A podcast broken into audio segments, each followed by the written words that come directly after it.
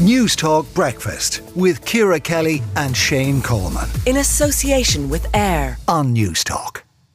Now, restoring native predator mammal populations, including reintroducing the lynx to Europe and to Ireland, could help to keep in check the most problematic invasive species around the world. That's according to a study led by Queen's University in Belfast and Cornell University in the US. Uh, and for more on this, we're joined now by wildlife expert and author Éanna Ní Lamhna. Éanna, reintroducing the lynx. The lynx is a, a small, big cat. Would you like to see things like that happen here? Uh, it a good idea? Well, it's certainly very exciting. It is make a change from looking out the window at the neighbour's pussycat walking along the wall. Um, yeah, this whole idea of top predator species, I mean, when people didn't know any better, they always thought the top predator species were the enemy, things like golden eagles and wolves and lynx. And they were always they were always hunted because they were seen to be killing things lower down the, the, the, the food chain.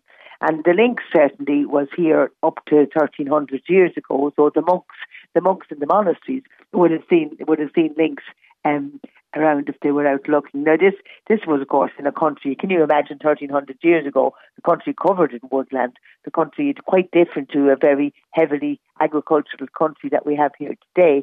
And so this lynx was living on on hares, mountain hares. It was living on on deer as well. There was a red deer that were native here at the time. It was able to kill those.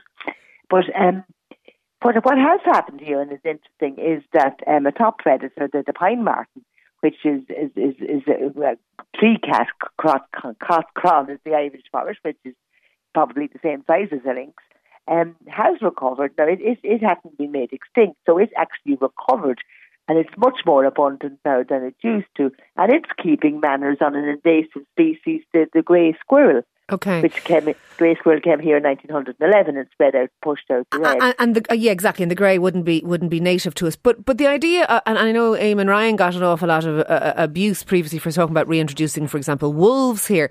Is it a good idea? Because I think instinctively, whether they're right or wrong, people feel a little bit afraid of the idea of lynx and wolves and things roaming the countryside. And if you're out hill walking, I doubt many people would like to come across one.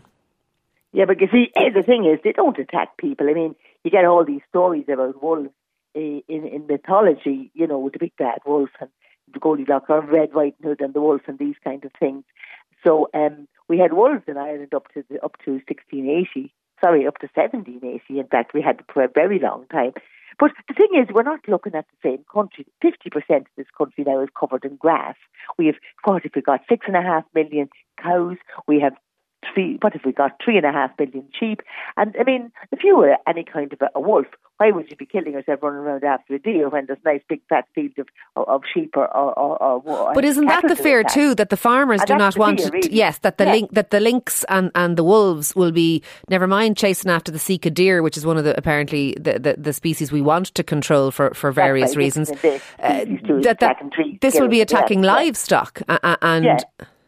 And that's the problem. You see, that's the whole problem. We're not bringing them back to the same country that they left. 1300 years ago, there wasn't all of these cattle and sheep and grassland and population and cities and towns and cars. But there is now, so you're not bringing them back to the same place. Now, in continental Europe, they weren't made extinct on the continent. So if they have increased in areas and the wolves have, they've, they've kept to wild places where where they don't come in contact with people. Okay. But Ireland is an island, and we'd have to bring them over here. We'd have to uh, bring them over and import let, them. let them loose. Okay. And we don't have the habitat for huge, big species who have a big range like this. I mean, they were introduced back into Yellowstone Park, and they had a huge impact in America because that's an area of wildness. Okay. But I don't think we've enough area of wildness here yet for big predators like that. All right. Well, a very interesting perspective there as ever. Thank you for speaking to us this morning. That is wildlife expert and author Éanna Ní Lamhna. Éanna doesn't seem to think that it's a brilliant I, idea. I'd be really worried about lynx being released widespread in the countryside. I mean, the smell would be terrible. Like. Lynx Africa. Yes. What are the no, other links? Seri- I, links I'm, ice I'm, cool or something? I'm not joking aside. I'm not convinced at the arguments for releasing. Let us know what you think. Five three one zero six at a cost of thirty cent. News Talk Breakfast with Ciara Kelly and Shane Coleman in association with AIR weekday mornings at seven on News Talk.